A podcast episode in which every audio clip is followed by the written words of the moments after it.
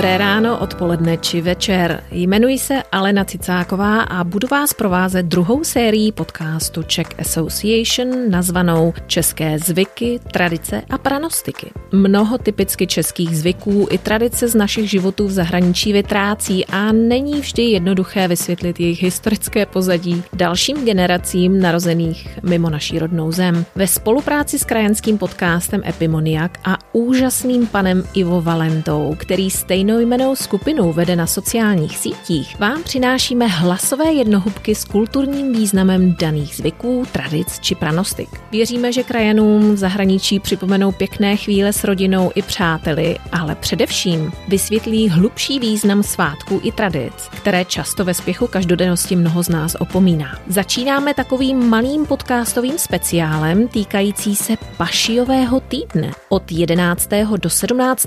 dubna vám připomeneme, co jednotlivé dny tohoto svátečního týdne v tradicích skutečně znamenají.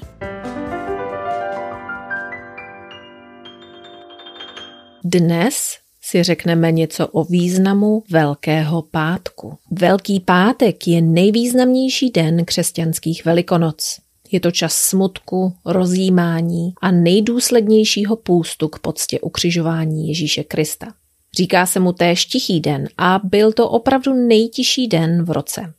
V kostelech se nehraje, nekoná se ani běžná mše, jen modlitby a hlasy paší. Je uhašen i oheň na znamení, že uhasl život Ježíše.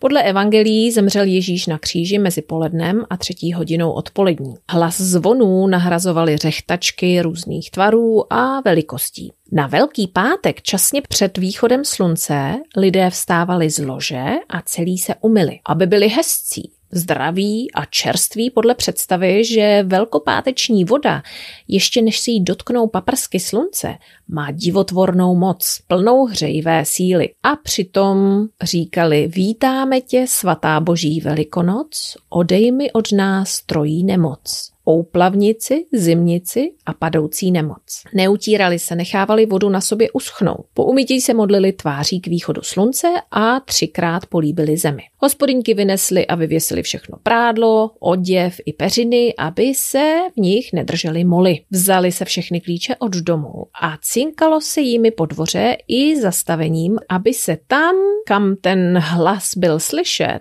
nedrželi myši. Vymetli se i pavučiny z chlévů, stájí, ovčína, aby se tam nedržely mouchy a dobytku se dařilo. Prožívání Velkého pátku určovalo mnoho zákazů. Mezi nejvýznamnější patřil zákaz hýbat se zemí. Například kopat, orat nebo zatloukat kůl. Respektovaný byl ještě ve 20.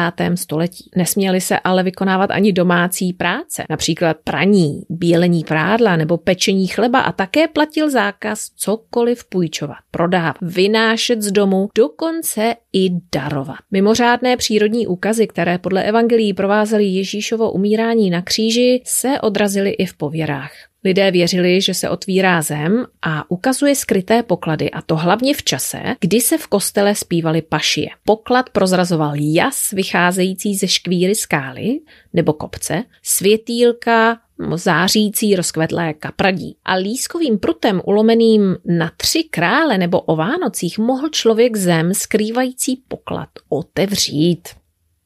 Je také třeba dodat, že od zeleného čtvrtku až do bílé soboty, kdy se nezvoní, se shromažďovali chlapci s klapačkami, řechtačkami a takzvanými trakárky na jednom konci vesnice či městečka u kříže a společně zpívali. A ty nevěrný jedáši, co to učinil, že si svého mistra židům prozradil? Za to musíš v pekle hořeti, Luciferem, ďáblem tam býti. Kyrie eleison. Poté chodili na druhý konec obce a volali zvoníme poledne klekání do kostela a u kříže se opakovalo to též. Klepalo se většinou i na zelený čtvrtek a to třikrát. Ráno po vyzvonění postu v poledne a večer. Ale na Velký pátek se klapalo čtyřikrát. Také ve tři hodiny odpoledne, kdy zemřel Ježíš a na Bílou sobotu jen jednou ráno. Lidé v tento významný den Velikonoc také pečlivě sledovali počasí a zkoušeli odhadnout, jaký je čeká rok. A na základě toho vznikla tak řada pranostik. Kuriozitou je, že se liší kraj od kraje a některé verze si tak i v podstatě protiřečí. Pršíli v noci na Bílou sobotu, bude málo třešní. Na zelený čtvrtek hrachy zasívej, na Velký pátek se zemí nehýbej. Velký pátek deštivý dělá rok příznivý, někde ale žíznivý. Když na Velký pátek hřmí, na poli se urodí, jinde se naopak podle pranostiky neurodí. Déšť na Velký pátek rozmnožuje statek. Velký pátek vláha úrodu zmáhá.